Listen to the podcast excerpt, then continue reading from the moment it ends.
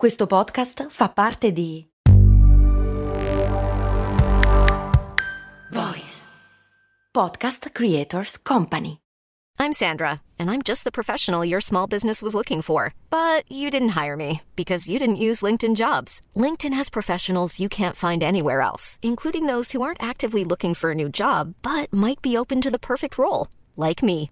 In a given month, over 70% of LinkedIn users don't visit other leading job sites. So if you're not looking on LinkedIn, you'll miss out on great candidates like Sandra. Start hiring professionals like a professional. Post your free job on linkedin.com/people today. Max Corona, che sono sempre io, presenta Brandy. Prendi. Ogni settimana, dal lunedì al venerdì, un distillato di fatti curiosi dal magico mondo del marketing e del business in generale. Brandy, servire freddo. Brrr.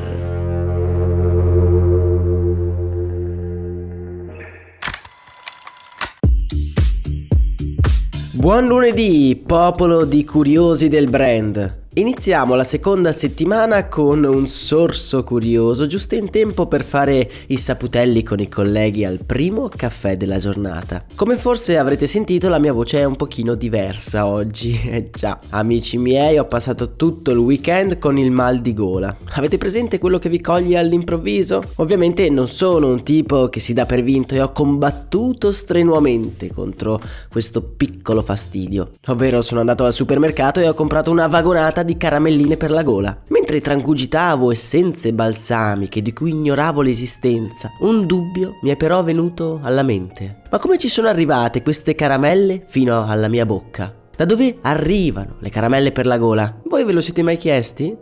Beh, ecco che cosa ho trovato.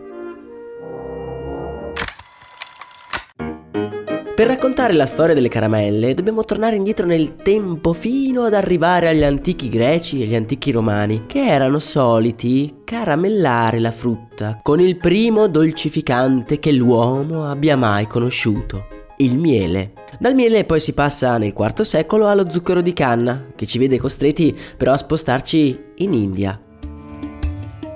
Questi primi pezzetti di caramello venivano chiamati kanda, dal quale poi sarebbe derivato l'inglese candy. Dall'India dobbiamo fare un altro viaggio nel tempo fino all'epoca dei crociati. I soldati di ritorno dalla Terra Santa arrivavano in Europa con delle barrette di zucchero di canna e miele. Questo tubo dolciastro è anche il primo esemplare di caramella. Il nome infatti deriva dal latino tardo canna mellis, letteralmente tubo di miele. La cosa curiosa è che prima di diventare un dolcificante di uso comune, lo zucchero veniva mischiato alle spezie per curare il mal di stomaco e udite udite anche il mal di gola.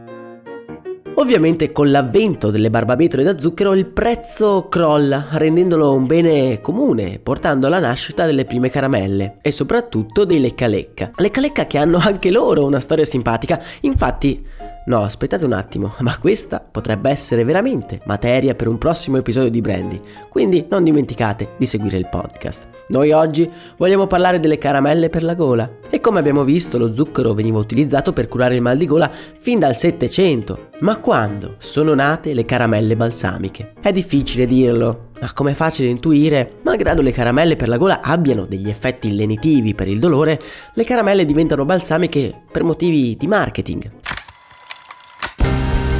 La loro storia comincia con un giovane farmacista, un tale chiamato James Lofthouse, che nel 1865 in un paesino del nord-ovest dell'Inghilterra aveva notato che alcuni marinai del luogo erano senza voce a causa del forte vento e delle basse temperature dell'oceano. Per aiutarli con questo problema, prima creò uno sciroppo con menta e eucalipto e poi lo addensò, creando delle famose pastiglie. Quelle pastiglie create per i pescatori sono come molti di voi avranno intuito le Fisherman's Friend, le caramelle extra forti che sono sicuro o le amate o ve le hanno sicuramente offerte a tradimento.